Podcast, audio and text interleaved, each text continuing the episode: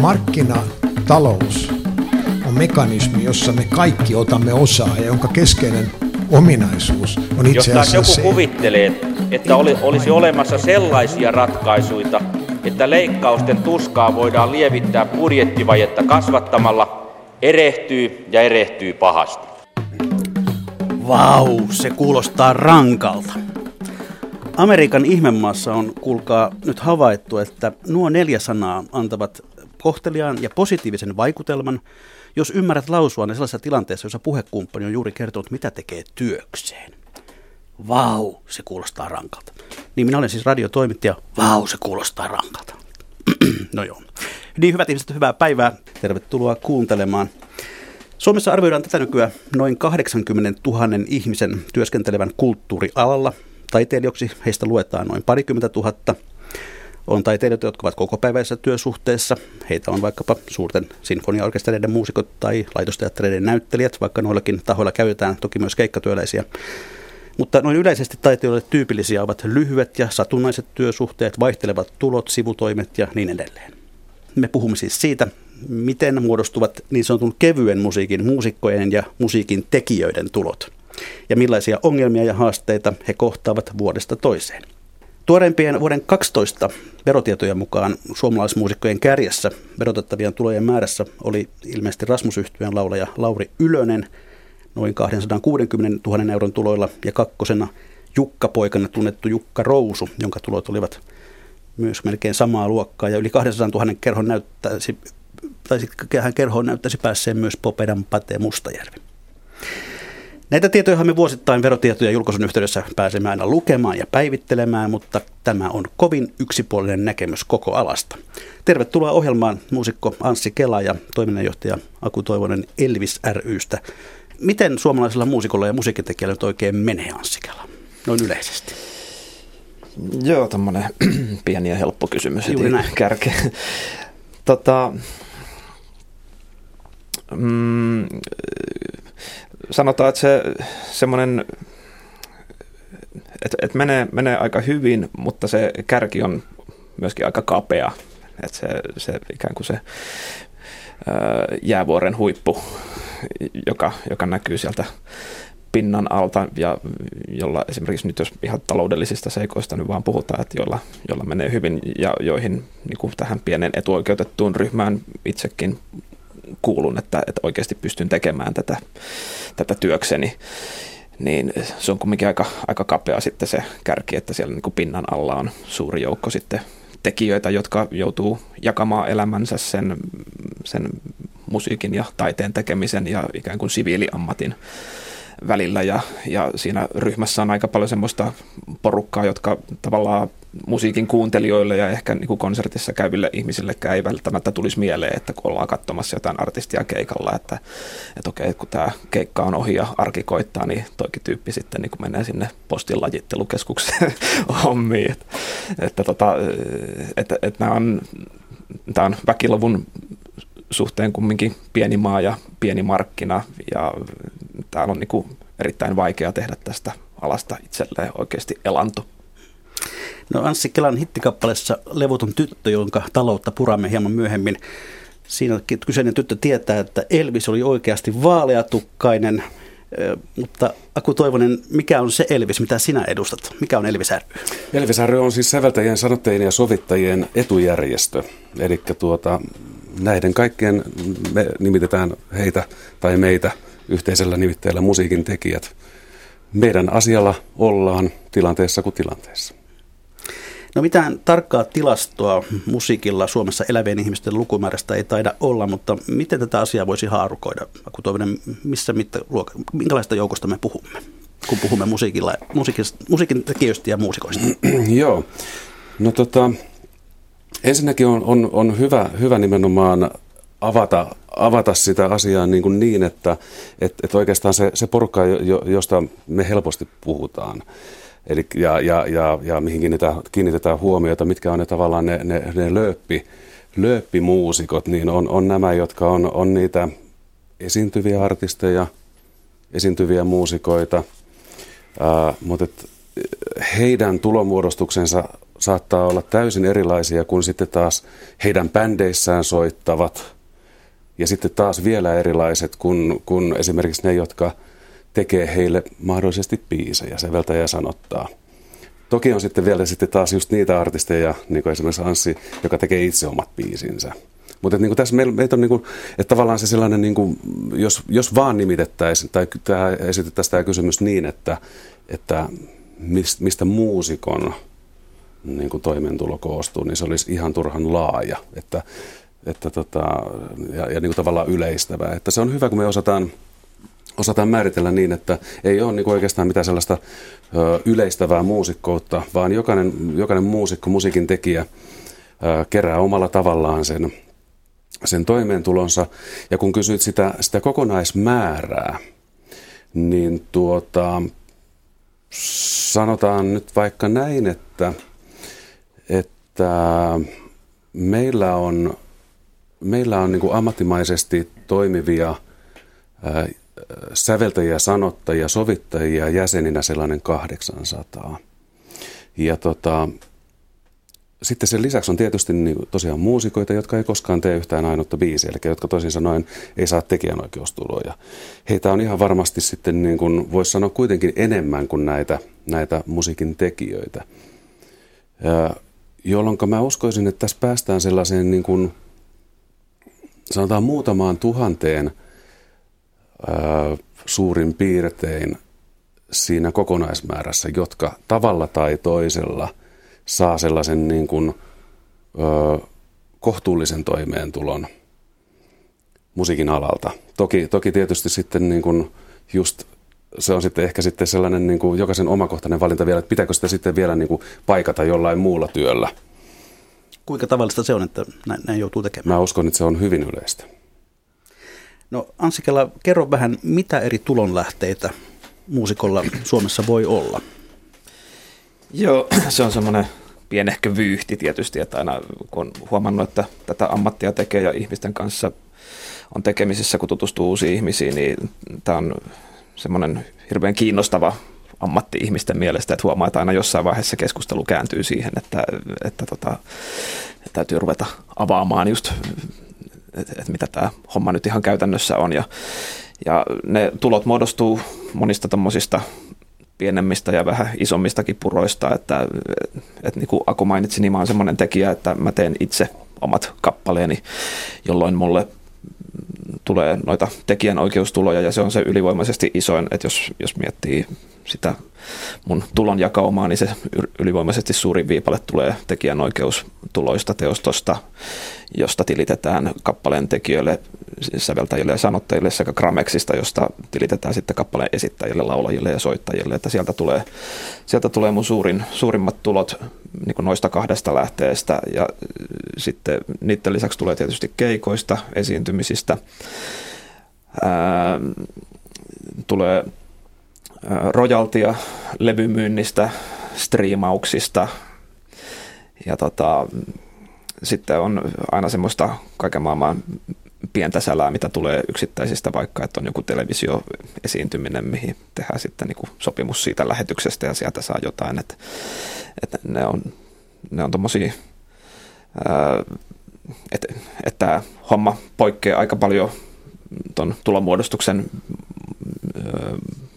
merkeissä tuommoisesta tavallisesta työstä siinä mielessä, että tämä ei ole se, niin kuin kiinni siitä, että, että tehtäisiin aina se työ niin hyvin kuin osataan, niin tiedetään aina, että kuun lopussa tulee se semmoinen palkka kuitti sieltä työnantajalta ja että, että on aina vähän semmoista tyhjän päällä olemista, että oikeastaan niin kuin jokainen vuosi kun alkaa, niin mä aina katselen sitä tyhjää kalenteria ja mietin, että mitäköhän tästäkin vuodesta tulee, mutta aina, aina sinne jostain sitä kirjoitusta sinne kalenterilehdille sitten tulee ja, ja tota, jokainen vuosi on aina täysin erilainen ja ne tulot heittelee hirveästi, että yhtenä vuotena saattaa olla isot tulot ja sitten muutamana seuraavana vähän pienemmät, mutta tämä on ehkä semmoinen, mistä puhutaan vähän myöhemmin lisää. Kyllä. Tuota, kuinka suuri osuus keikkailulla on? Se on se, mikä kuitenkin yleisöllä ehkä näkyy eniten. Joo, ja se on ehkä semmoinen pieni harhakäsitys, mikä ihmisillä tähän liittyen, mikä on niin syy oikeastaan, mitä varten mä tästä aiheesta julkisesti on puhunut ja tässäkin haastattelussa on mukana, että on huomannut, että että ihmisillä on aika kummallisiakin näkemyksiä tähän duuniin liittyen ja ihan mediaa myöten, että semmoista ihan puhdasta mutua esitetään faktana. Ja yksi tämmöinen niin aika selkeä mutu fakta on, on, niin liittyy just tähän keikkailuun, että on tämä tavallaan, että aika usein näkee tämmöisiä väitteitä, että, niin, että keikoillahan ne artistit rahansa tienaa niin kuin keikoilla ja paitamyynnillä. Ja, ja tota, et, toki siellä keikoilla myöskin tulee tienestiä, mutta ainakin mulle henkilökohtaisesti se on semmoista ihan puhdasta lisätienestiä, että, että se ei ole se varsinainen leipä, että se on ehkä joku juusto siihen leivän päälle sitten se, mitä mä keikoilla tienaan, että, että mä sanoisin, että näistä niin teostoista ja Gramex, teosto ja Gramex tulot on mulle, niin muodostaa siitä mun tuloista ehkä niin kuin, ainakin 60 prosenttia joinakin vuosina ylikin ja, ja sitten tota, loput tulee sitten esimerkiksi keikoista ja että et keikkailuun liittyy niin valtavasti kuluja, että, tota, että vaikka keikka, keikkaliiksat sinänsä on ihan hyviä, niin johonkin ne sitten aina siinä matkan varrella sulaa. Että mä jossain vaiheessa tein tämmöisen laskelman, että, että katoin, että, että jos keikkaliksa on esimerkiksi 5000 euroa, ja maan bändin kanssa liikenteessä, niin se summa, mikä siitä viidestä tuhannesta loppujen lopuksi tulee mun pankkitilille kaikkien verojen ja kaikkien kulujen jälkeen, niin on noin 250, eli, eli 5 prosenttia.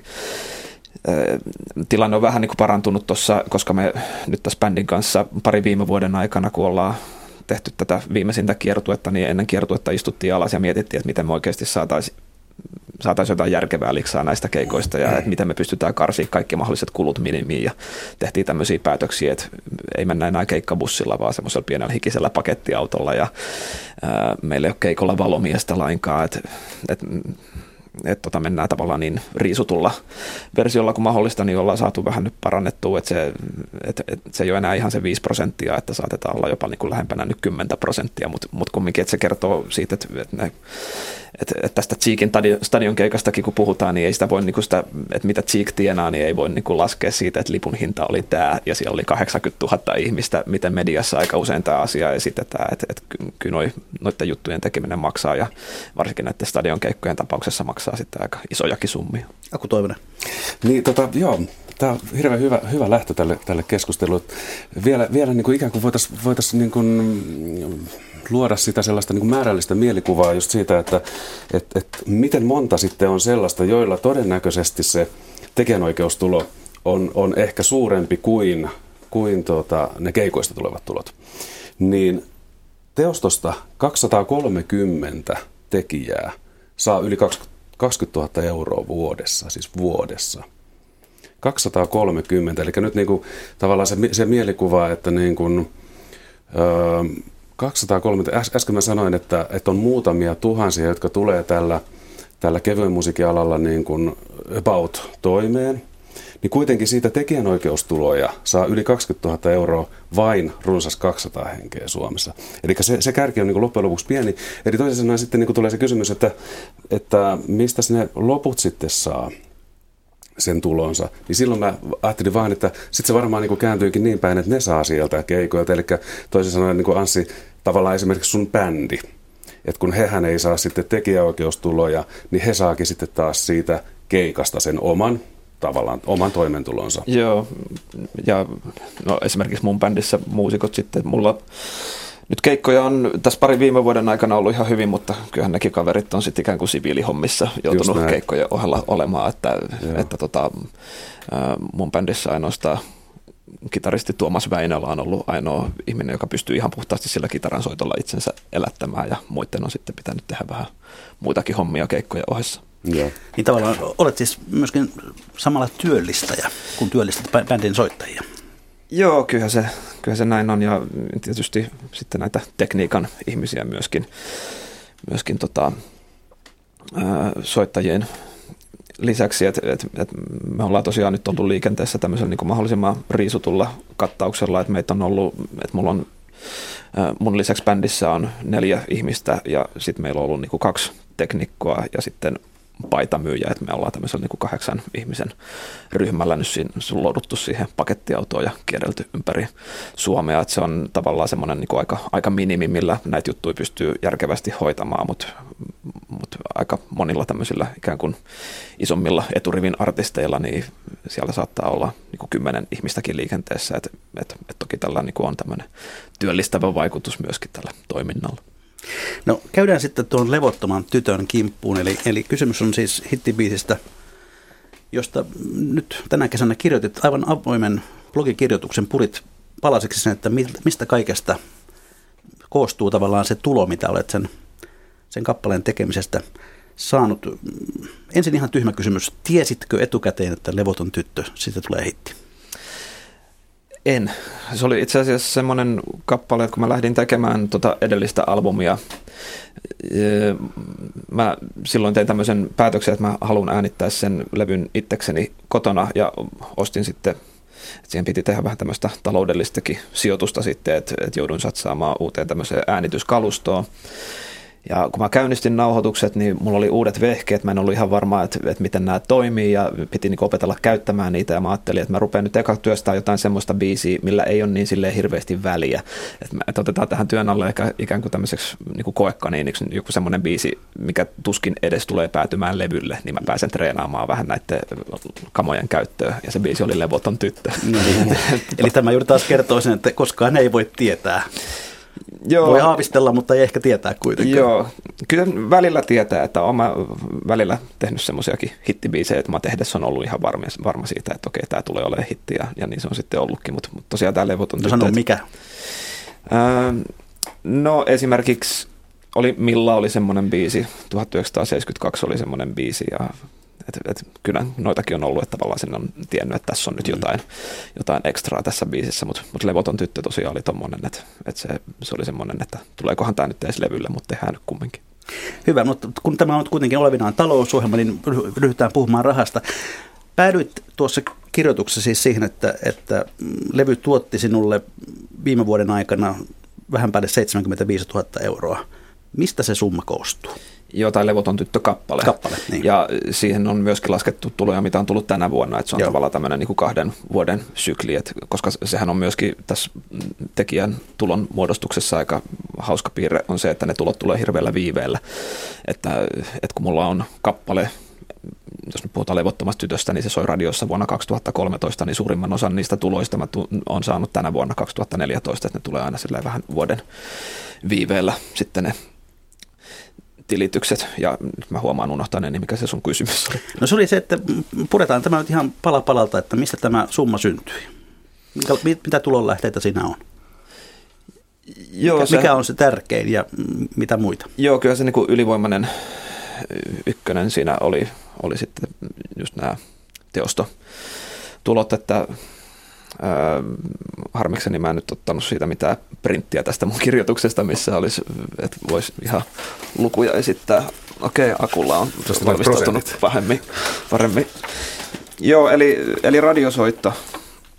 Radiosoitto on tota se, että et missä se tekijän leipä varsinaisesti kelluu siellä radioaaloilla. Eli levottoman tytön tapauksessa – tästä akun printistä lunttaan, niin... Omaa tekstiä 85 prosenttia siitä mainitsemastasi kokonaissummasta on kertynyt tuolta radiosoitosta.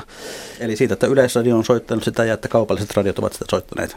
Joo, joo. Sehän oli viime vuonna tota, niin kuin esitetyin kappale, kun lasketaan yhteen niin kuin radiot ja TVt ja ja tota, konsertissa ää, esitetyt, niin, niin tota, Levoton tyttö oli, oli kaikkein soitetuin kappale viime vuoden biiseistä, eli tämä on tavallaan tämmöinen niin kuin hyvä referenssi myös siitä, että, että on ikään kuin jotenkin semmoinen niin kuin katto, että et, tota, mitä, mitä voi hittibiisillä Suomessa tienata, että ei, ei hirveästi suurempia summia ole mahdollista tienata kuin tällä levottomalla tytöllä.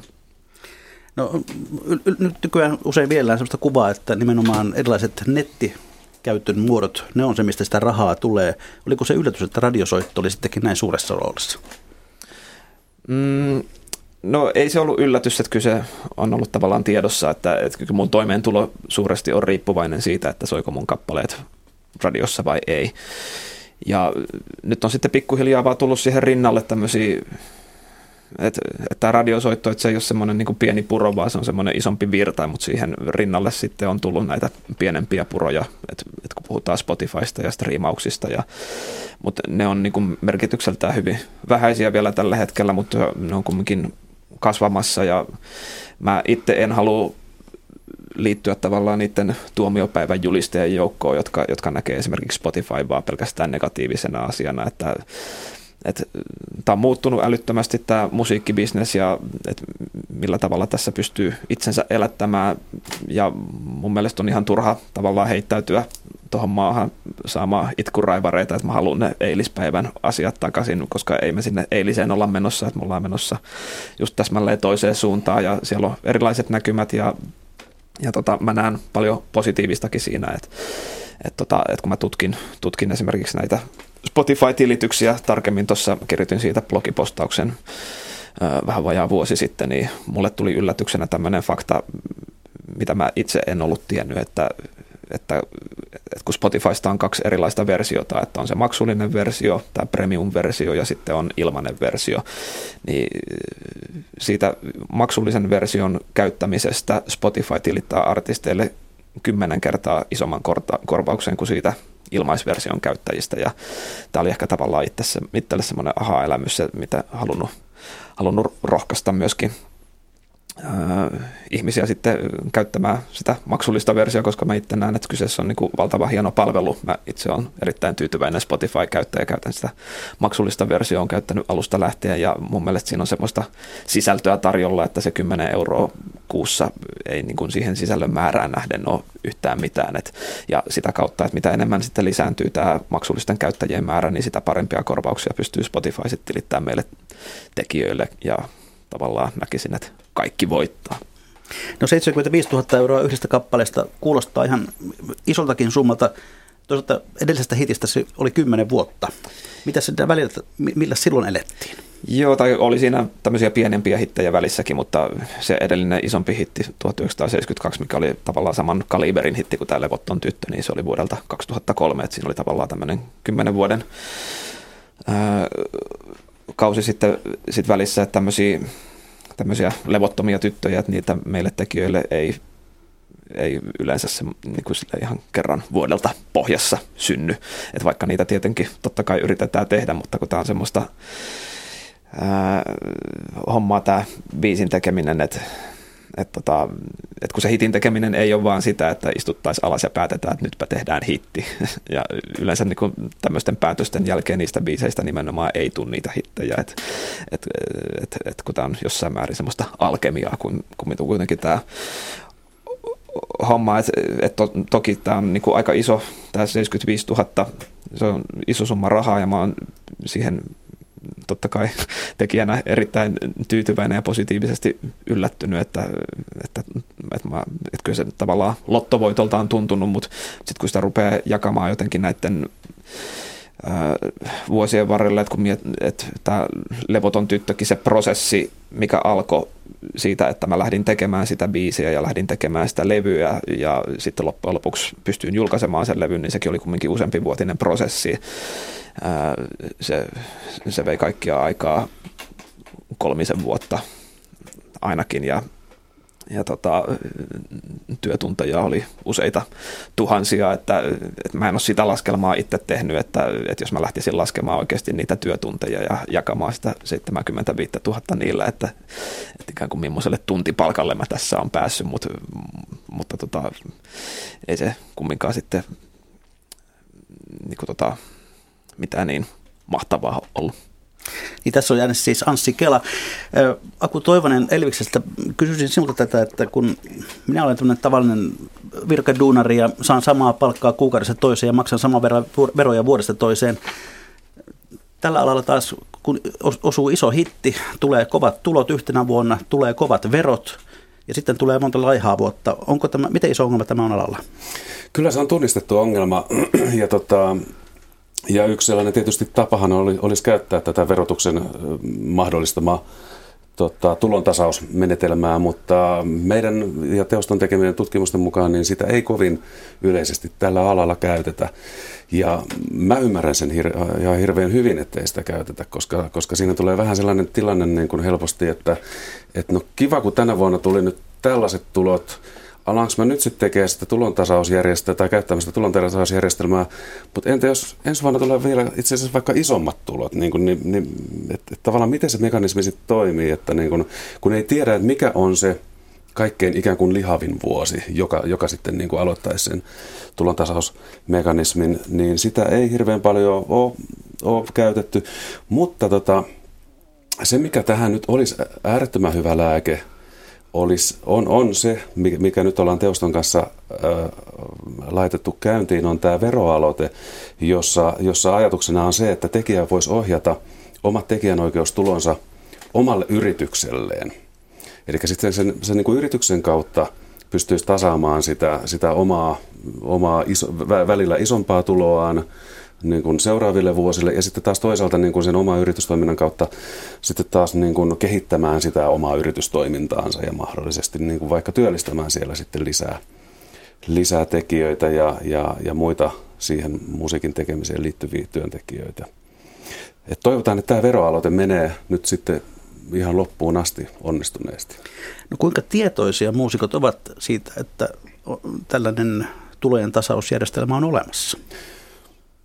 Vaikea sanoa, kyllähän me sitä, sitä niin kuin kerrotaan aina välillä, mutta tota... Koska vähän väliä näkee myöskin valituksia siitä, että kun tälle ei voi mitään tehdä toisin kuin urheilijat saavat rahastoida aktiiviaikansa tuloja ja, ja, mm. ja näin päin pois, mutta minäkin olin pitkä siinä käsityksessä, että muusikot eivät voi näin tehdä, mutta, mutta sittenkin voivat.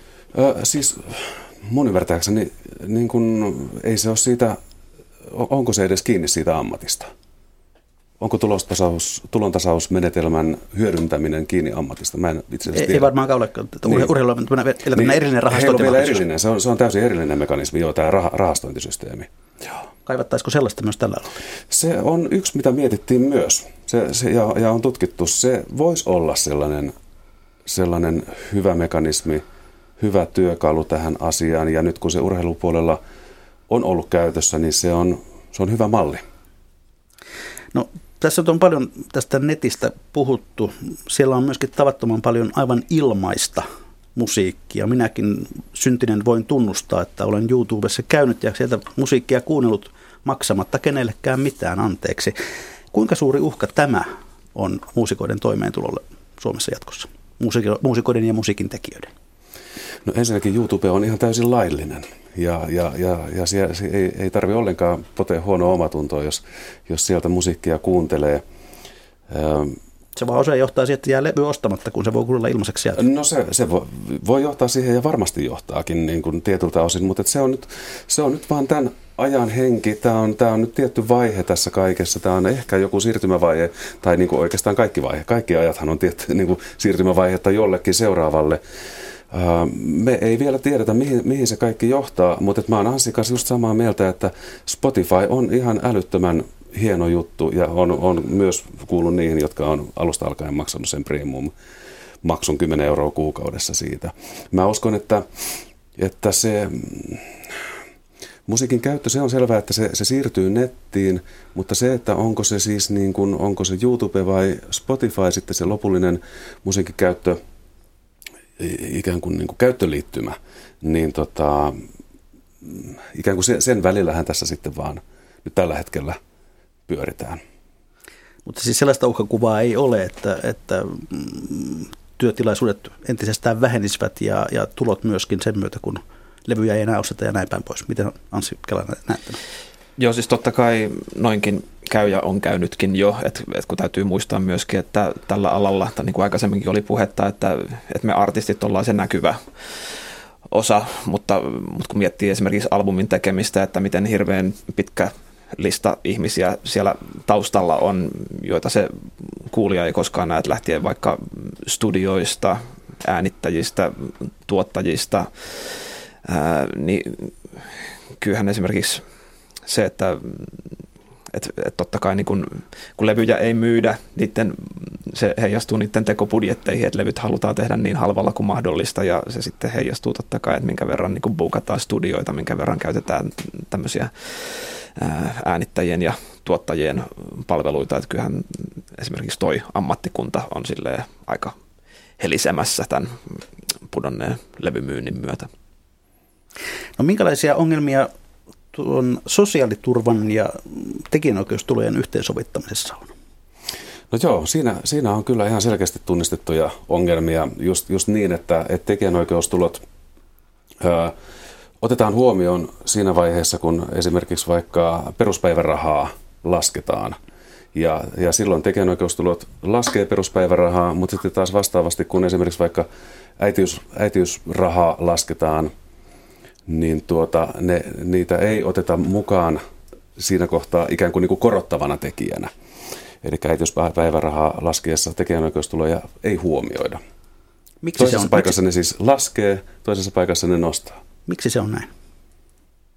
Tuli hiljaisuus. Niin, sepä se. Joo, tuo on hyvä, hyvä kysymys, että, että on erikoinen kuvio, että, että, että niin kuin tässä on tullut todettua, että toi tekijänoikeustulot, mitkä mullekin muodostaa sen niin kuin suurimman osan sen suunnilleen ää, niin, niin suurimman osan näistä mun tuloista, niin mä maksan niistä veroa sen suunnilleen 50 prossaa niin kuin ansiotulona, mutta kumminkaan ei kartuta mun eläkettä. Ja, ja jos mä esimerkiksi olisin nimenomaan, että jos mä olisin vaikka naispuolinen tekijä ja tulisi lapsi, niin, niin tota, sitten olisikin semmoisen tilanteen edessä, että tavallaan se niin kuin ylivoimaisesti suurin tulonlähde, niin sitä ei otettaisikaan mitenkään huomioon sit näitä päivärahoja laskettaessa. Että tässä on niin kuin aika, liittyy vähän omituisia piirteitä tähän kuvioon. No onko Elviksellä aikeita vaikuttaa, että tämä asia jotenkin muuttuisi? On, on ja, ja kyllä siihen on, on, on jo, asia on otettu esiin. Tämä on myös sellainen asia, joka, joka ei ole ihan pelkästään meidän alalla kuitenkaan loppujen lopuksi. Mutta kyllä tämä on tunnistettu ja, ja, ja sen, sen asian puitteissa on toimittu. No näin radiossa kun ollaan, niin otetaan muutama sana vielä tuosta radiosoitosta. Mehän olemme nyt kanavalla, jossa ei ole soittolistaa täällä voi puhua vapaasti tästä asiasta, mutta soittolistat on se paljon muusikkoja puhuttava asia. Se tarkoittaa siis sitä, että kanavan musiikkipäällikkö päättää, mitä kappaleita otetaan kullakin kanavalla soitettaviksi. Onko tämä nyt oikeasti ongelma, niin kuin annetaan ymmärtää, Hanssikela?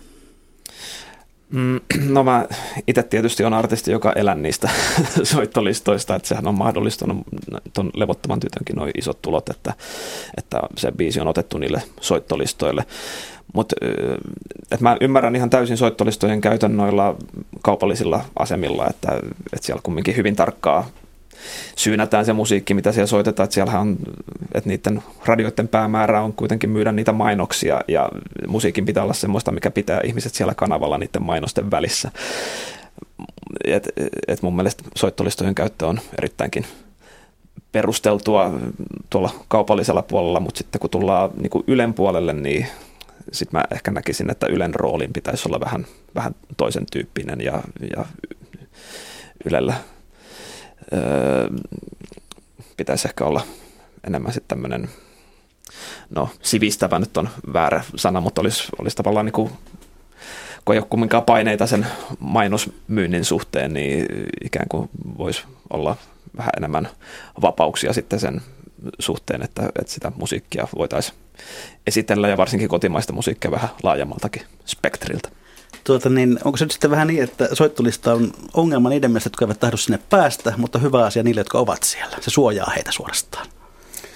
Niin, Joo, ja mä itse asiassa niin nyt aloin vaan miettimään, kun sä sanoit äsken, että olemme nyt radiossa, jossa ei ole soittolista. Tällä kanavalla ei ole. Tällä kanavalla, Tällä okei, kanavalla. no niin, mä ajattelin, että niin. kyllähän Ylellä nyt kuitenkin on siis soittolista. Ja, no se oli hyvä ja, korjaus. Joo, ja, ja, tota, ja, ja sikäli mun mielestä se nyt on niin kuin, se on niin kuin asiana mun mielestä ihan ikään kuin taas ehkä vähän demonisoitu turhaan, niin kuin se, totta kai on soittolista, ikään kuin, että, koska eihän voida tehdä sellaista rotaatiota, että rotaatio, jossa niin kuin on ikään kuin kaikki maailman musiikki randomisti soi, eikö vaan? Niin kuin, että kyllähän, kyllä mä ymmärrän sen, että Ylelläkin siis sillä, siinä mielessä on. Mutta tosiaan nyt korjataan vaan tämä. Joo, kanava. Joo. Sitten meillä ilmeisesti myöskin on sellainen tilanne, että saamme tähän yhden äänen lisää. Tässä on siis ohjelma, jonka nimi on Mikä maksaa ja tänään puhutaan muusikoiden ja musiikintekijöiden ansiosta. Ja täällä studiossa kanssani ovat olleet ja ovat yhä taiteilija Anssi Kela ja, ja Elvis ryn toiminnanjohtaja Aku Toivonen. Ja langan päässä osuuskunta Lilitin puuhanainen Kikke Heikkinen. Oletko siellä Kikke? Kyllä vaan. Terve, terve. Hyvää Anssi. päivää Porvooseen. Kiitos. Että terve vaan Anssi ja terve vaan Aku. Morjens. Terve. No oletko ehtinyt kuunnella tätä käytyä keskustelua? Haluatko kommentoida jotain öö, kuulemaasi? Kyllä Anssi ja Aku ovat aika ansiokkaan tyhjentävästi osanneet näistä samoista problematiikoista kertoa kuin mitä olisin itse tuuminut. No, mutta sinä olet kuitenkin kiinnittänyt jo jonkin aikaa huomiota tällaiseen arvonlisäongelma, arvonlisäveroon liittyvään ongelmaan, joka koskee, koskee tuota esiintyviä taiteilijoita. Väännäpä meille nyt radioaaltojen rautalangasta, että mikä arvonlisäverosongelma teillä on? No, tota noin. Mähän tunnen siis parhaiten kevyen musiikin tekijöiden ongelmia, että, ja, mutta t- laajemmin tämä koskee kyllä samalla tapaa muitakin taiteen aloja. Ensinnäkin, kun esiintymispalkkiot ja jotkut tekijäoikeudet on arvonlisäverosta vapautettu, niin se tarkoittaa sitä, että ö, muusikko ei voi myöskään vähentää omista kuluistaan arvonlisäveroa. Ja esimerkiksi Anssin tapaisten musiikintekijöiden työhön liittyy harvinaisen paljon sellaisia isoja kuluja. Ja niissä on siis myös paljon arvonlisäveroa, niin kuin soittimet, soittovälineet, treenaus, työtilan vuokrat, tietokoneet, studiot, äänentoisto, kuljetus, majoitus, markkinointitiedotus, esiintymisrekvisiitat, taloushallinto ja niin edelleen. Ja mä, mä koen tässä nyt sillä lailla, että musiikkiyrittäjien arvonlisäverosta vapauttaminen on sellaista rangaistusverottomuutta. Eli tavallaan siitä ei olekaan hyötyä, vaan vahinkoa. Joo, koska mä oon tehnyt jo muutaman vuoden erilaisia laskelmia ja olen myös käynyt esittelemässä niitä vähän tuolla Elviksessä tai Elvisissä. Ja ne perustuu oikeisiin esimerkkitapauksiin ja laskelmien mukaan tämmöinen perinteinen keikkaileva rockmuusikko maksaa kaikista kuluista vähintään 15 prosenttia enemmän. Eli jos mä neuloisin ja myisin vaikka lapasia työkseni, niin se tarkoittaa sitä, että mä en voisi vähentää lankojen, eli raaka-aineiden ja työvälineiden veroja. Eihän siinä ole mitään järkeä. Se on silloin se on niin kuin rangaistus, verottomuutta. Ja jos muusikko taas voisi vähentää verot, niin tämä noin 15 prosentin eräänlainen oikeutettu tulonsiirto olisi kyllä ihan mahtava piristysruiske niin kuin koko alalle. Ei pelkästään muusikoille, vaan niin kuin keikkajärkkäreille ja ohjelmatoimistolle, koko live-musiikille. Sillä olisi työllistävä vaikutus ihan taatusti. Anssi Kela ja Aku, Aku Toivonen, tunnistatteko te tämän ongelman? Anssi. Joo, tässä tota, ää, niin kuin aikaisemminkin, kun oli puhetta tästä niin kuin tulontasausasiasta, että niin, siinä yhteydessä jäi mainitsematta niin tämmöinen ajatus, mikä nyt sopii tähän niin arvonlisäverokeskusteluukin, että se, mitä varten ehkä muusikot ja taiteilijat käyttää esimerkiksi sitä tulontasausmahdollisuutta, niin huonosti on se, että että me ei oikein tajuta näistä asioista mitään. et, et kun, et, nyt, kun Kikke rupesi puhumaan tästä niin arvonlisäveroasiasta, niin mulla oli jotenkin semmoinen fiilis, että niin kuin käytetty kieli muuttui yhtäkkiä arameaksi. et, tota, et jotenkin nämä nämä niin talousasiat ja niiden niin kuin hallinnoiminen ja jotenkin tämmöinen taiteilijuus, niin ne sopii vähän huonosti yhteen ja sitä varten onkin niin mahtavaa, että meillä on tämmöisiä kiken tapaisia hahmoja, jotka oikeasti sitten ottaa, ottaa näitä asioita haltuun ja puhuu, puhuu meidän puolesta. Että et, tota, et, et mun, on, mun on hirveän vaikea tästä niin arvonlisäveroasiasta silleen, sanoa mitään, koska, koska siitä kovin vähän mitään ymmärrän. Pitäisi akutuumit siitä, että kun musiikkitalenteiden verotus on 24 ja ja korkeampi kuin kirjan, että miksi kirjallisuutta ikään kuin tuetaan enemmän kuin säveltaidetta, että ollaan eriarvoisessa asemassa, että olisiko sekin verotus saatava niin kuin kirjallisuuden kanssa samaan, siis mu, niin kuin musiikkitallenteet ja kirjallisuus yhdenveroiseksi. Joo, tuossa on varmaan joku poliittinen tausta, jota, jota mä en nyt kyllä tiedä, mutta, mutta tota noin, niin sellainen kysymys kyllä, joka, joka, joka kannattaa, kannattaa ottaa esiin ja miettiä. Ja hyvä, mutta, tota, mutta tähän, tähän, tota, tähän keikkailemisen arvonlisäverottomuuteen, niin, niin siihen, siihen mun tekisi mieli vielä vielä ottaa, tai niin kuin vielä jatkaa sitä keskustelua myös niin, että tota, mä muistan nimittäin niitä silloin vuonna 1991-1992 suurin piirtein, silloinhan, eikö vaan Kikke silloin ollut se tilanne, jolloin, jolloin tästä niin kuin ikään kuin ala itse taisteli sen niin kuin arvonlisäverottomaksi? Joo, koska silloin ei ymmärrä, se oli siis täyttä meidän omaa typeryyttä. Se oli just sitä, joo kyllä. Mm. Että me ei ymmärretty sitä, ikään kuin se liikevaihtovero muuttui arvonlisäveroksi, että mitä se tarkoittaa. Pelättiin semmoisia mörköjä, mitä ei ollut olemassakaan. Joo. Mutta, tota, mutta että nyt on kyllä aika niin kuin oikeasti ryhtyä toimeen. Joo, ja, ja, tota, ja mä oon, mä oon niin hirveän pit, pitkälti samaa mieltä siitä, mitä sä, sä ja Jannika B. olette tästä, tästä asiasta tuoneet esille. Ja tota, mutta tietysti kyllä mä niin vähän huolestuttaa, huolestuttaa siis se, että et, et mihin se sitten lopulta vaikuttaa niin kuin siinä lipun hinnan muodostuksessa, eli niin kuin kuluttajien, kuluttajien äh, niin kuin siinä tilanteessa, kun se kohtaa kuluttajat. Ja, ja, ja etenkin niin kuin sit, eikö vaan niin kuin se, se tämä tilanne on vähän erilainen, jos mä oon oikein ymmärtänyt, niin niissä äh, tota, tanssipaikoissa tai, tai musiikkitilaisuuksien järjestäjissä, jotka on yhdistysmuotoisia? No niitä yhdistysmuotoja on kuitenkin, niin kuin Jannikakin kirjoitti blogissaan, että, että niitä on 10 prosenttia. Ja, ja, tai mä oon laskenut, että vaikka nykyisin lippujen hintoja ei edes lisättäisi veromäärä, eli siis muusikot olisi ikään kuin veronmaksajia eikä siis kuluttajat tai keikkajärkät, niin siltikin jäisi muusikolle ja ohjelmatoimistolle enempi varantoja nyt kuin nyt on. Koska, niin se vähennyksen kautta, joo, okei. Okay. Niin, että lippujen hinnassa on nyt se 10 prosenttia, että jos se lipuhinta nyt karkeasti laskettuna nousisi 10 eurosta vajaaseen 11, niin ei sillä kyllä mun mielestä ole niin, kuin niin, niin kuin fataaleja ö, vaikutuksia työmahdollisuuksiin. Ja, ja siitä huolimatta niin se hyödyttäisi tämmöisiä ammattitoimijoita. Ja, tota, ja sitten kyllähän sekin olisi mahdollista, että, että tota, nythän on niin kuin, siis se verottomuuden raja on 8500 euroa, että sitäkin voisi nostaa, että voi siis to, toimia, voi toimia arvonlisäverottomasti, jos niitä kuluja – ei ole mitä vähentää tai niin kuin, että se vanha käytäntö voisi niin kuin muillakin aloilla se 8500 tai jopa korkeampi jäädä voimaan, mutta että kuitenkin sitten ne, jotka haluaa vero, veron toimintaansa jo alle sen summan, niin voisivat niin toimia, koska se on ihan oikeasti järkevää näiden mun laskelmien mukaan. Eli ratkaisu olisi siis se, että, että artisti voisi laittaa normaalin keikkalaskutuksensa arvonlisäveron, jolloin hän sitten voi vähentää sen näistä tekemistään hankinnoista. Kyllä. Että tota, ja siis esiintyminen, tekijä, jotkut tekijäoikeudet ja musiikkitallenteet olisi minusta saatava alennettuun kymppikantaan.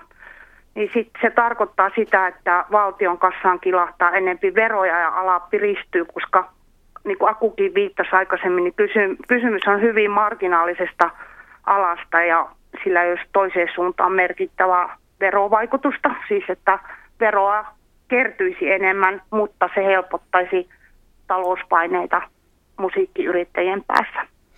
Kikke Heikkinen, tässä nyt tuli jo ilmi se, että muusikot eivät välttämättä ole parhaita talousasioidensa hoitamista, mutta miten sinun mielestäsi musiikki-ihmiset ylipäätään osaavat lobata omissa asioissaan suhteessa valtiovaltaan? Mm, Minusta selvityksiä on niin kuin tehty ihan riittävästi, että ala tunnistaa jo niin kuin talouteen ja sosiaaliturvaan liittyvät ongelmat. Ja tämä arvonlisäveroasia on nyt vielä vähän semmoinen, että, että laskelmia täytyy kirkastaa. Mä kaipaisin, että taiteilijajärjestöt ja ohjelmatoimistot ja muut kaikki alan toimijat saisi niin kuin jykevämmän asenteen siihen sieltä saataisiin aikaiseksi yhteinen näkemys, että, että ei niin sanotusti mentäisi aina omaa etua tavoitelle, vaan niin kuin yhteisrintamassa, koska se on mahdollista, jos se tahdotaan.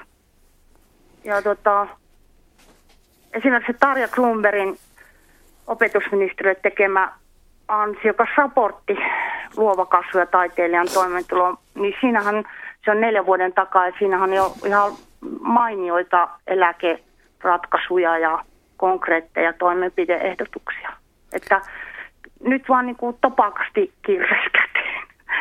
Ja päättäjien. Kyllä musta tuntuu, että päättäjätkin haluaa. Kyllähän niin vero, veronkorotushan koetaan esimerkiksi aina semmoisena niin pahana asiana, vaikka se ei tässä sitä ole.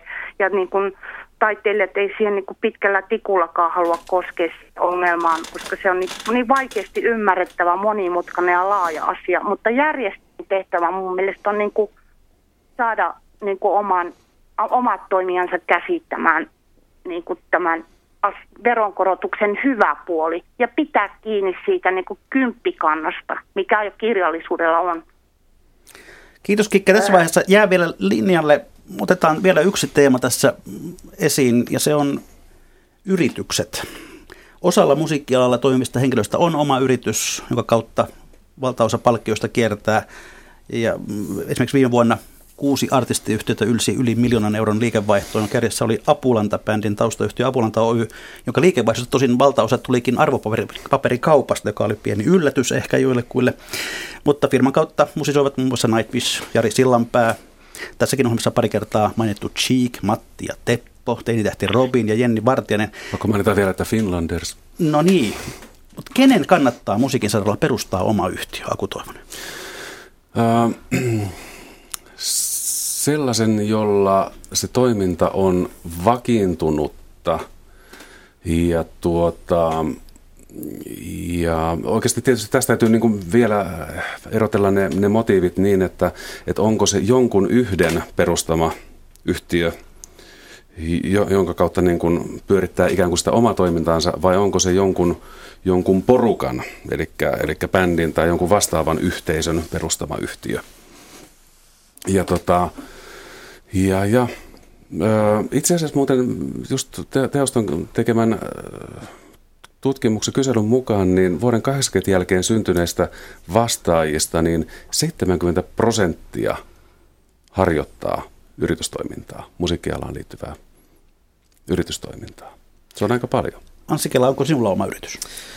Mulla ei ole omaa firmaa silloin aikanaan, kun Nummela löi läpi, niin mä, mua silloin vietiin tapaamaan jotain tämmöistä tota, kirjanpitäjää, joka, joka suositteli, että kun oli tiedossa isoja tuloja, että nyt täytyy ehdottomasti perustaa yritys. Ja mä mietin silloin sitä asiaa, sitten tuli semmoinen fiilis, että, että jotenkin se syy, mitä varten mä teen tätä hommaa, että mä tykkään tehdä biisejä, mä tykkään soitella kitaraa, mä tykkään soittaa, soittaa musaa. Ja ei mulla ollut yhtään semmoista fiilistä, että mä nyt haluaisin perustaa tässä jonkun firman. Ja mä jätin silloin sen perustamatta ja menin, menin tosi monta vuotta tuossa aina sellainen niin freelancer-verokorttia iskin tiskiin joka, joka paikassa ja maksoin sitten myöskin sen mukaista veroa. Ja, Yhteiskunta kiittää. Joo, olkaa hyvä vaan. Ähm, Mutta sitten tuli tuli tota, tuolla lankan päässä, kun on toi kikke, niin se, se tota, puhui mut mukaan tähän osuuskunta Lilittiin ja sehän olikin sitten tavallaan ihan tämmöinen niin nerokas ratkaisu mun tapaiselle popparille, jota ei niin, niin hirveästi kiinnostaisi pyörittää sitä semmoista omaa firmaa, että mä liityn tähän osuuskuntaan ja mä pystyn sen osuuskunnan kautta tavallaan toimimaan nyt alalla niin kuin mulla olisi firma, vaikka mulla niin kuin itsellä sitä firmaa ei olekaan, että mä pystyn... Niin, mä niin paitsi Ansi, on tää sun firma. joo, joo, mutta, mutta mä pystyn tavallaan käyttämään tätä Lilitin, Lilitin niin. tota, tai sitä hyväkseen, että pystyn laskuttamaan sen kautta ja, ja pystyn just näistä tota, laitehankintoja, pystyn vähentämään kuluja, kuluina sitä kautta ja että saan tavallaan niin kuin itselleni kaikki firman hyödyt ilman, että mun tarvitsee niin perustaa tavallaan sitä niin kuin Anssi Kela Oytä. Mm. Hyvä. Katsotaan sitten hieman, mitä tuo lähetysikkuna on meille kertonut. Täällä ensinnäkin respektit Anssille. Anssi puhuu asiaa ja sitä paitsi tekee loistavaa musaa. No kiitos äiti. Täällä kysytään sitten myös, kun radiossa soitetaan kolmen minuutin pituinen kappale, niin paljonko sitä maksetaan korvausta säveltäjälle, sanoitteelle, sovittajalle ja esittäjälle? Noin suurin piirtein. Se varmaan vaihtelee aika lailla radiokanavittain. Ehdottomasti radiokanavittain, joo. Tota, sanotaanko näin niin kuin turvallisesti, että, että kymmenissä euroissa liikutaan, joka sitten jaetaan siis näiden kaikkien tekijöiden kesken. Sitten täällä on kiinnostava kysymys. Kuinka pitkälle tulevaisuuteen pitäisi maksaa Kelalle ja muille teoksistaan? Elviksellä käsittääkseni vielä vuosikymmeniä jäljellä, jälkeen kuolemaskin maksellaan näitä. Miksi perilliset saavat tekijänoikeuskorvauksia? Eivät hän he ole tätä kappaletta tehneet. Öö, tekijänoikeus periytyy. Se periytyy, kyllä, se, se liittyy siis siihen.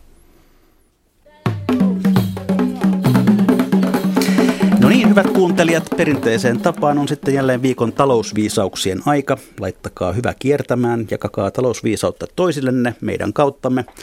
Lähettäkää vinkkejä, millaisia vain. Sähköpostitse minulle tänne osoitteeseen juho-pekka.rantala.yle.fi tai perinteisellä postilla postilokero 88 3024 Yleisradio. Kikke Heikkinen, mikä on sinun viikon talousvinkkisi tai viisautesi? Menkää ihmiset sieneen. Metsässä stressitaso ja taloushuolet ja rahahuoletkin hetkeksi unhoittuvat ja verenpaine laskee. Ja her- on herkkutattien aika mieletöntä herkkua ilmaiseksi sieltä metsästä saa. Ja voin todistaa, että Kikke Heikkinen myöskin elää niin kuin opettaa. Entä kuin Toivonen? Talousvinkki. Hmm. Tuota, Tarkista kaikki sulle tulleet laskut ja maksa ne eräpäivänä viimeistään. Anssi Kela. Ää, tota, satsaa kotimaiseen musiikkiin esimerkiksi ö, ostamalla Spotifyn premium-tili, jos et sitä ole vielä tehnyt, että se on kuitenkin kuin laittaisi rahaa pankkiin. Tämän viikon yleisövinkki, joka tulee Jokelasta joukolta, on myös vähän samalla linjalla. Hän myöskin korostaa elävänsä niin kuin opettaja kirjoittaa näin. Ihmiset hyvät, kuluttakaa ja pitäkää raha kierrossa. Jos et kaipaa tavaraa, aina voi kuluttaa aineettomasti ostamalla vaikka lahjaksikin lippuja erilaisiin kulttuuri- ja urheilutapahtumiin, eli ei kun lippuluukulle vain toivottelee Jokelan joukon. Mikä maksaa jälleen viikon kuluttua? Kiitos Anssi Kela, kiitos Aku Toivonen, kiitos Kikke Heikkinen ja kiitos kuuntelijat.